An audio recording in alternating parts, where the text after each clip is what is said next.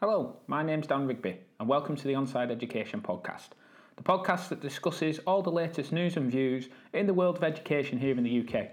And we may also discuss a little bit of sport too.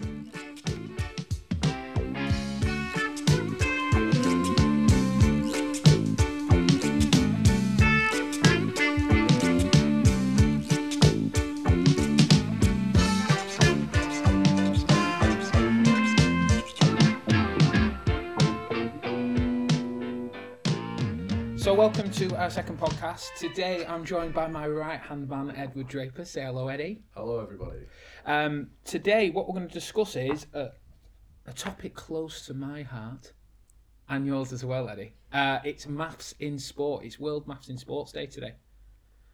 What do you have in your array of knowledge of embedding maths in sport, Eddie? Right, I'd like to start by probably touching on a few negative points, really, in terms of maths and numeracy. Obviously, we're working in the 16 to 18 sector. I'm working with a lot of young men and women who haven't perhaps had a good experience of maths and numeracy.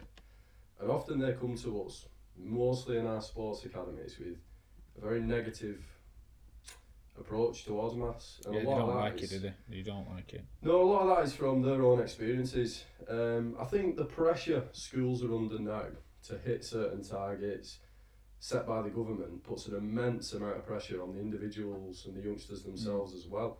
So I think that's a big cause of it. I also think, Uh, what about unfunctional functional skills? yeah, um, I'll come on to functional skills in a second. Yeah. I also think that there's a big misconception that just because sport and maths seem to lend themselves together, it isn't always embedded properly. Mm. So, you know, you've got timekeeping, you've got measuring football pitches, you've got different angles in different sports, things like that that just off the top of my head come to mind when you think about numeracy and maths and how it can be embedded in sport. Then when you get a little bit more scientific, you know, you've got blood pressure, blood rates, things like that. I think I've seen lots of examples of how it's tried to be embedded and it's been done quite poorly. Yeah. And I think again that the students we get to us at 16 have probably had some poor experiences. So I think there is a misconception to think that maths and sport do go hand in hand very well, but it isn't always done properly. Yeah, to in a way that the kids get it. Yeah, absolutely. So just to sort of summarise that first point, I do think that school, you know, sometimes does give this negative um, conception to these youngsters. And the big point, uh, you know, we're going to talk about functional skills and unfunctional skills. I think that the big point from my experience as well is what is needed to pass maths GCSE is light years ahead from the maths and the numeracy that is needed day to day for not just youngsters but anybody of any age.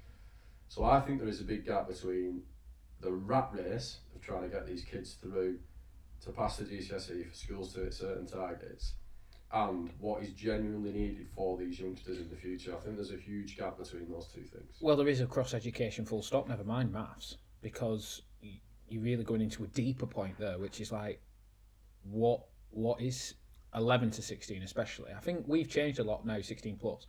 I think it is more understanding over memory. But 11 to 8, uh, 11 to 16 education, 11 to 18 if you include A levels in that, ain't understanding. It's memory. It's what can you memorize and then regurgitate in a test Yeah, yeah. I where think, um, understanding is a completely different topic. Because when you go to university, it's all about understanding. Memory has got nothing to do with anything, probably unless you're doing, say, an accountancy or a mathematics degree to a certain extent. But what we did, sports science or physical education, it's all about understanding. And if you can't, if you don't understand it, it's pointless. I I thrived at university, even though I went off the drinking culture and didn't get the degree degree I should have. I thrived at university because it was all about understanding were especially college, not so much school because we we breezed through school. It was a bit easy, wasn't it? But especially college, where there was a memory aspect to it. I weren't interested. Mm. I think even more so now that there's a higher weighting towards exams than coursework. You know, there's there's pros and cons to that, but Yeah. I certainly agree to some point that it is a memory test to perform on that day when you sat in front of the exam. Yeah, And again, it takes away the what skills in terms of numeracy, mathematics Yeah. that these youngsters need in the day to day life. Yeah. And, you know, especially the youngsters that we're working with. Yeah. A large proportion of these are going to go off into quite practical jobs, whether that be in the sports and fitness industry. We've had a few lads go on to engineering, construction, the building profession. I this is where I see the huge gap between reality and the youngsters we're working with, how they need to be engaged and how they need to learn these key skills in terms of numeracy and maths to help them in their real lives in the future. The other big thing I've a bit of a bee in my bonnet with is having to resit. So at, at present, a youngster leaves school without the old fashioned C grade, which is now obviously a grade four. Yeah. They have to continue to work towards. Now, I agree with that completely in terms of we do need to keep upskilling, not just youngsters, but everybody in their different professions to develop the literacy and numeracy skills. I completely agree with that. But what we are seeing, and the results across the country back my statement up here, we've got young men and women who leave school after five years of secondary school, not even considering primary school, where they've been getting maths and English lessons every single day, sometimes two hours a day. I've seen instances where they've got three hours leading up to exams as well. They haven't managed to hit the golden egg of getting that C grade. They then leave school and go on to, you know, they narrow the choices of what they want to do with a career and go to college, go to sixth form, go to an apprenticeship, whatever it might be. And then it's another set of pressure to reset. Now, again, I'm completely for them continuing to develop, but there's more pressure again. So they've had the pressure of having to pass the GCSE exam in school. They leave and go to a college With less time. academy. Absolutely. So they then go from that pressurized environment, didn't make the mark, Mm. and then it's a whole set of pressure again that they have to now reset, less time, less resources, less input from professionals in terms of specialist maths teachers, and they still have to hit certain targets. Now, the wider ramification for that, for, for people in our profession, Dan, in the private, you know, training industry, is that we're now judged on these factors as well. And I completely agree with colleges. I've spoken to a few people in colleges who they've suddenly had to invest massively in terms of resourcing, staff, timetabling, even rooms, because now they've gone from having the set maths and English lessons that they've always done, they've got a whole batch of new learners who are having to resit. Now, for big colleges who've got quite a bit of money coming in, they can survive with that and they can work with that. For schools that are under huge pressures with budget cuts, sixth forms, colleges who are getting cuts left, right, and centre, and we see that massively around our area, it's a massive challenge. And in the private sector, it's absolutely huge.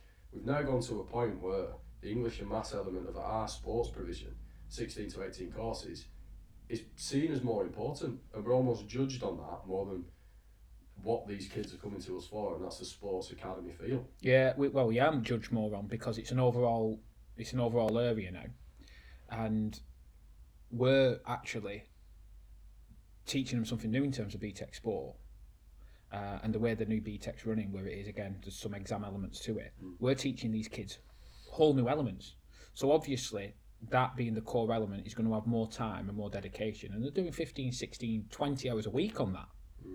So we've only got time for two, three hours English and maths maximum, and yet we've still got to get the result that they couldn't get after five years of three hours a day, in that period of time. Absolutely. It's unrealistic. The So Sorry, Dan. Yeah, just to jump in on the functional skills element as well. So obviously, if they get a, a D, they have to Yeah. resit GCSE. E or lower, can resit functional skills. Now, from my experience now of delivering, seeing exams, and working with students on functional skills, I think that is so much more relevant. Not just in the sports arena with the kids we're working with, but across the board. The content and the structure of the functional skills it is exactly that. It's functional and it is quite work related. There are quite a few Yeah. practical elements in there, and it is functional. You often see the maths papers requiring reading skills, yeah, interpreting, summarising passages, as well as your numeracy skills. So I'm flying the flag massively for the functional skills. The bee in my bonnet is functional seen as a stepping stone, and the children who pass, well, you know, they're not children, sorry, 16, 17, 18 year olds who pass the functional skills now have to carry on and do the GCSE. That's where I think there's a bit of disparity with reality of what we're trying to get these kids to do and achieve, and hitting national figures of numbers getting onto GCSE programs. Yeah, I- think the functional skills is better, but I still think there's a lot of problems with the functional skills.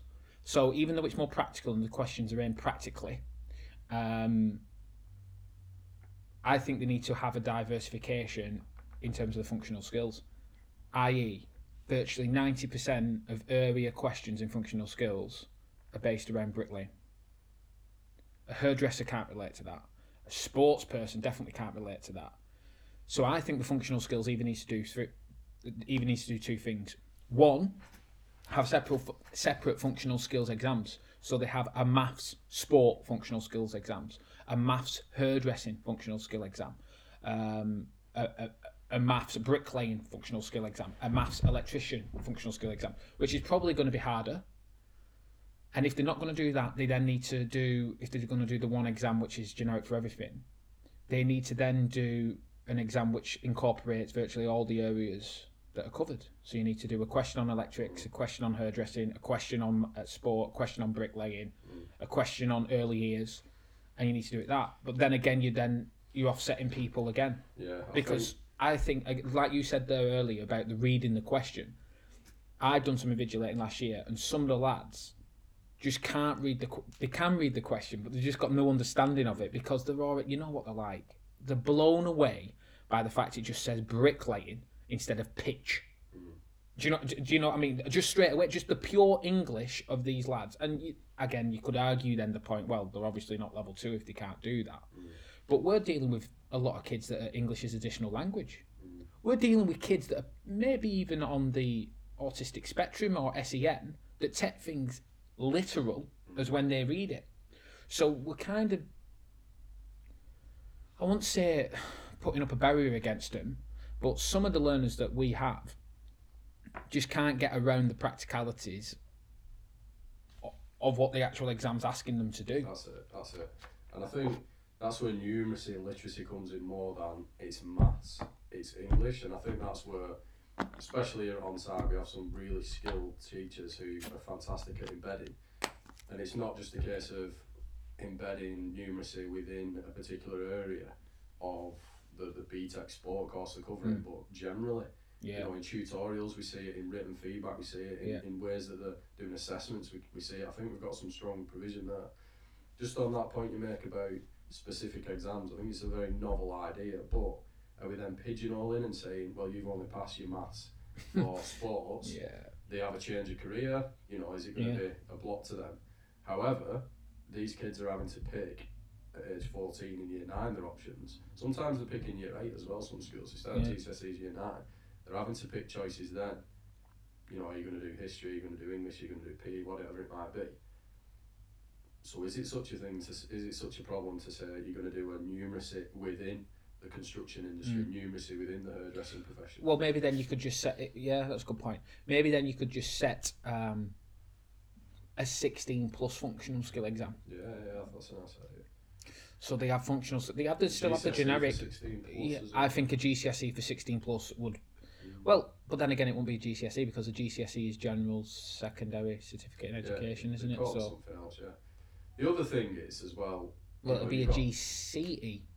Are they the old yeah, ones? Yeah, that's what A levels were. Yeah, general Yeah. certificate of education. Yeah. The um, another one. If you get a C in English literature, you're exempt from redo, resitting. So that covers you. You don't have to resit, even if you get an E, F, G, Yeah. D for your English language. Now, you know, from our experiences here in English literature, I do think it's different to English language. So, Mm. what you're required to do there, it's often reading books and, understanding a certain text or a certain author's way of writing. How functional is that to and, and realistic to what these youngsters need in the future? Well, I think if they if they did literature, I don't mind that, except that literature is normally old school. Mm, if it's up to date stuff. if it's up to date stuff, you could probably argue that. I think if they did literature in two form, I think you still need to know, not still need to know Shakespeare, etc. But Shakespeare's stories do have a reoccurring theme throughout history. You could look at any Disney film in probably the history of mankind, and it probably relates to a Shakespeare story. It's just been modernised. So I think Shakespeare's fine. uh, or whatever other story. But I think if you split it in two part where you have a, a modern aspect to it, again, it's almost like the functional skills. You know, the functional skills now are like read this news text, Mm. read this newspaper article, read read this email. So if they put literature in two forms, historical and a modern. I think that would, would work. But I do agree what you say. I don't think it's. I don't think it, if you get a C in English English literature, it should not cover you. Mm. The thing is as well about I think about it being kind of outdated the literature. You know what we read when we were doing English literature a few years ago now. you know it was outdated 15. to us. We were we weren't engaged with that. Yeah. So you know. Well, you, you say just say think that- of the world how much it's changed now. You've got these kids are reading things on Twitter, Yeah. social media. Yeah. How often are they going to sit and, and read a book of that nature? Yeah. And then we're trying to get them to pass exams in Yeah. that. I'm all for as well. I personally think spelling, grammar, I've seen it generally not go downhill as such, but I do think it's weaker in youngsters now than it was because Yeah. of predictive text, Yeah. you know, Twitter and things Yeah. like this. So I think the whole thing needs a bit of a shake up to get some sort of balance between Yeah. traditional and where it's going. Because where's it going to be in the next 10, 15 years? Yeah. People even write anything? like that? Well, probably not. You you say that though about about engagement, about you weren't engaged. We had different teachers. Uh, obviously, we went to the same high school, but we had different teachers, and I had I had Mr. O'Connor, who was literally the only English teacher I ever had that actually engaged me in reading. I still rarely read. I rarely read. I'm a audio book. I, I, I have audio book. I do a bit of reading, but it's it's light and it's a couple of pages at a time. Um, and they're normally political or biography books now. They're not fictional like they were, but again, it, it comes back to the original point about we're talking about embedding it in sport. Mm. He embedded it English literature to me into um, into modern day life, and for the first time ever, I wanted to read books or I wanted to work out what that linked to or what that linked to. Uh, and his examples was like the Lion King about how the Lion King is almost like uh, of, of a kind of a version of Macbeth where you've got the younger brother who wanted to overtake, but it's not got so much the Lady Macbeth feel. But he, he used their modern day areas and modern day stories To engage you. to engage me, even what was going on at the time. So I remember it was like 2001, 2002. Do you remember when Big Brother was just Yeah, just yeah, came yeah, out? yeah. Uh, and what was it? N- Nasty Nick Nasty Nick. yeah. Nasty Nick, Got kicked uh, out for cheating. got kicked out for cheating because he was writing little notes. He started embedding that into literature. Mm. And all of a sudden, you've got a bunch of lads that, that are 15 years old that have never read a book in their life and not interested in reading a book. Mm. All of a sudden, wanting to read books because he engaged you. I think. Um, So the teaching aspect in itself is massive. I, I, I love history and I read a lot of history books because I had a fantastic history teacher. Yeah. And Who was yours? Mr. Hartley. I you- thought brilliant. I well, I am Mr. Forburn, and I liked it because yeah, I like I liked history purely because of him as well. But but that's where I think this is where there's that negative. Oh, I don't like maths. It's boring. If you've got an engaging, enthusiastic teacher, um, they could teach you anything. Oh yeah, hundred percent. anything. And I said that's go back to my point. I'm seeing some great stuff now in our teachers because they're not teaching maths as such. They're not teaching just literacy. It's all embedded, but, and you've got teachers there who are engaging these youngsters. Mm. Teach them anything. Yeah. So I think that's a massive point in terms of having a quality teacher who can engage you. Yeah. And develop all them skills. Embedding it. Yeah. Yeah, I think I think if you look at some of the stuff we do with coaching around coaching, it's easy to embed the maths in there. And if they're interested in coaching, which a lot of our lads and girls are, I think it's easy. Um, and they, they pick up on it because it's easy. Mm. But a lot of them aren't. A lot of them are there just to play football, aren't they? Let's be Yeah. honest. So that's a bit little more difficult, even in the coaching aspect, to embed it. Um, but we are we're dealing with um, a different kettle of fish now. We're dealing with a, a new breed of, of youngster that's that's very social media savvy, very tech savvy, and I think if someone or something can be embedded within tech, that'd be massive. Mm. That'd be huge. Mm. Um, That's just on IT, for instance. Um, I haven't got an IT qualification. I just didn't choose to do it at GCSE. mm, Um, I did it with pointless. Trust me. And I'm not, I'm not the best on that. But you see some of our youngsters now that super, absolutely outstanding on IT. My five year old's better on IT than you are. You th- oh yeah, hundred percent. You think um, the after resit English and maths? When's it going to be the after resit? Oh, that, that that'll be the next. some- At the minute, I'm getting emails all the time about new apprenticeships coming through and Yeah. cyber security, Yeah, coding. yeah. huge. Oh, And you massive. can just tell the government's onto that because there's a massive emphasis on pushing them and more people in that. our, our kids that we're working with at the minute, resit in English and maths. Uh, I think them- it's going to go. I think it'll go. Maths maybe not so much so, but I think English is going to go. IT needs to come. I think I. I think IT is going to overtake English. I think the, the- over the next ten years, 'Cause quote the me on thing is this. as well, if secondary school kids, they will go in, like year seven starting secondary school is going to go into a job that probably doesn't even exist now. Yeah, yeah, yeah. True. And yes, they'll always need English, English literacy, numeracy skills, but It's not. It's not going to be a the, the IT needs to be huge. I can honestly see in the next 10 years what will happen is within the next five, ICT will be a, a generic reset alongside English and maths. And then I reckon that in the 10 year point, English will drop off uh, and ICT will overtake that. One of my reasons for thinking that is I've just got one of these new HomePods at home and I don't need to type anything. I'll just tell the HomePod what to do and it will literally just block up on my phone. So I'm I've got this routine at the moment at night where I'm planning tomorrow or planning the week on a Sunday. So Sunday night I'm planning my week. I will set my reminders in my calendar and I will just speak them. And then the, the grammar and the English, as long as I've said it right, is perfect. Even if I don't say it right, it will auto correct it and put it in the right format. So when I'm getting um, I'm getting a, a, a reminder through my phone, which I forgot I even said on Sunday night. It's popping up, and I probably didn't say it the way I said it, but the magic of this um, HomePod has sorted it out for me. that that you go back to like a traditional way of looking at things, or you're still always going to have to read letters, write letters, write emails in any profession. Yeah, yeah, true, So I think them skills are always going to be there. true. Well, do you? That's, that's- that's, the thing you're saying. Right, you're saying write an email. I don't need to write an email now. Yeah, you can. Yeah. I mean, you think about how far phones have come in the last 10 years. Right, we was at school, what was it? Well, we was at uni 10 years ago. I think my phone was amazing because it took a photograph. Had snake on. Yeah, well, I, I think I got the first. I- think I got the first Apple phone when I was in America when I was nineteen, so twelve years ago. And that was like amazing because it didn't have buttons and it had a camera, and the camera was rubbish. Look how far phones have come in twelve years. Ridiculous. So if, if I don't need to write an email now, and I will have to re, re, re um, reread it because obviously it's going to say it as I've said it. Um, so you do have to check it and, and go through the grammar. If that's doing that now, what's it going to be in ten years? And that goes back to the original point of these kids who are having to resit GCSE English and maths. Yeah.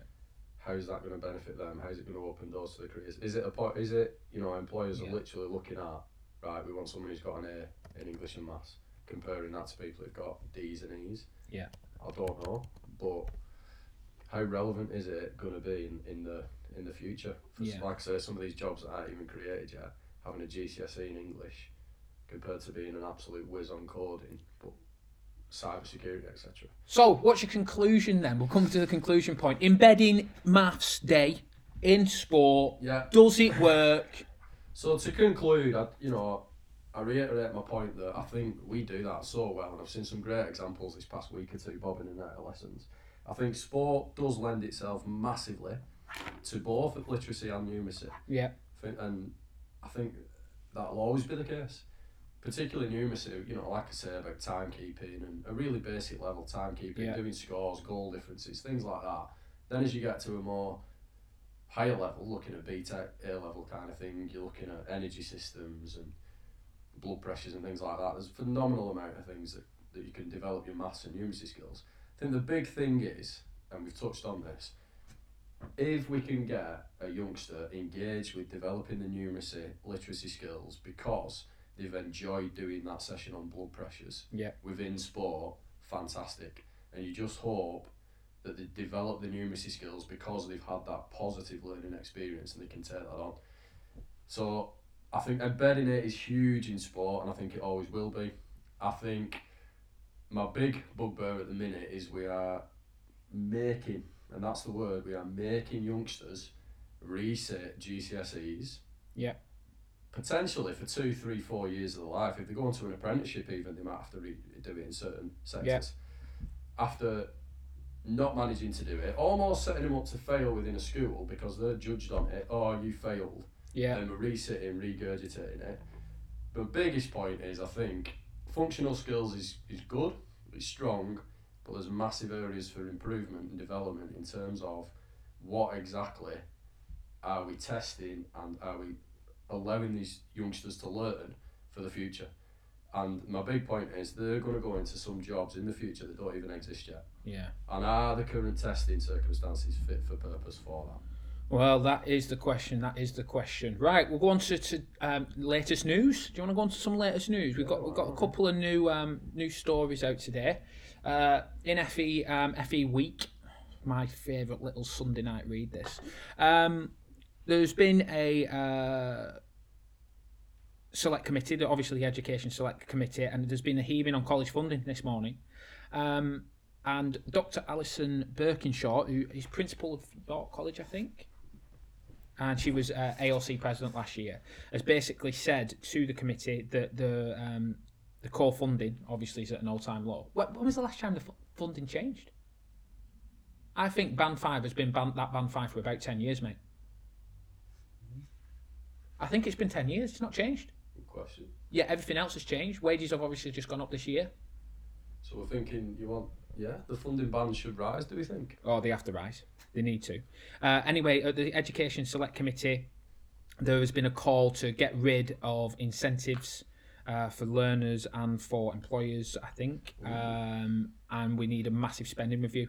Uh, and it should be increased to a minimum of 4,760 in the next spending review. Okay. And I think that is, well, that'll be band five, won't it? And I still don't think that's enough. Right, yeah. So that's band band band five. There's been another one as well. Um, another story that is today, come out today. Uh, is the former schools minister has called for the admission age at university technical colleges to change to 16 after a damning new research faulted their academic process and ability to recruit and retain learners. The latest report from the Education Policy Institute has laid bare the major issues of the 14 to 19 providers, including high dropout rates and severely low Ofsted grades. Mm-hmm. Now, I don't know what that is based on, but I'm telling you now, in private training providers, I'll question low Ofsted grades. Obviously, we've had the Learndirect debacle, but we don't exist if we get low grades. Mm-hmm. And there's not been that many that have been dropping like flies, have there? There was uh, a while ago. They seem to have quietened off a bit now, dropping like flies. Yeah, I'd love to know, and I really would love to know, what the um, dispersion is between Ofsted grades between public funded colleges and sixth forms, mm. and even sixth form schools, and private training providers. I bet you there's a massive disparity there, huge disparity. Mm. But uh, you know, again, looking at we just looked at cold hard facts there in terms of numbers and grades, colleges compared to providers. Yeah. Only tells you a little bit of the story. If you go digging into a private training provider, yeah. Why has it got? Let's say it gets a grade four. Why has it got that? It'd be one hell of a nice research thing, that actually. I think it'd be a really good research. dive proposal. into the Ofsted um, reports, see what they've been um, slated on as yeah. such yeah. and the areas for improvement across the board. Mhm. Is there any pattern? And then com- if we compare that to the college's report, are there any areas there that they're a bit more lenient on? Yeah. Mm. You see, I think that'd be really interesting, though. I don't. I don't agree with lowering it to sixteen. I don't agree with that at all. I wasn't ready for university when I left at twenty one. so lowering it to sixteen, I, I don't know about that. I don't know about that. Anyway, thanks a lot for your time, Eddie. No problem. Until next time. Yeah, until next time. We've got stuff to do now, haven't we? Little little trips to Sandbach. All right, mate. Thanks a lot. Speak to you soon.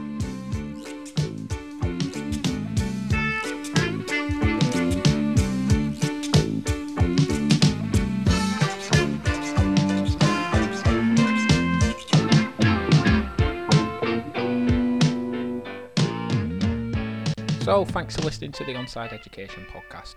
Please subscribe to the podcast to keep up to date with all our latest podcast reviews and discussions surrounding education. Uh, next time, I am meeting with a couple of ex uh, learners, which might be able to give you a bit of insight to what we do and how we do it.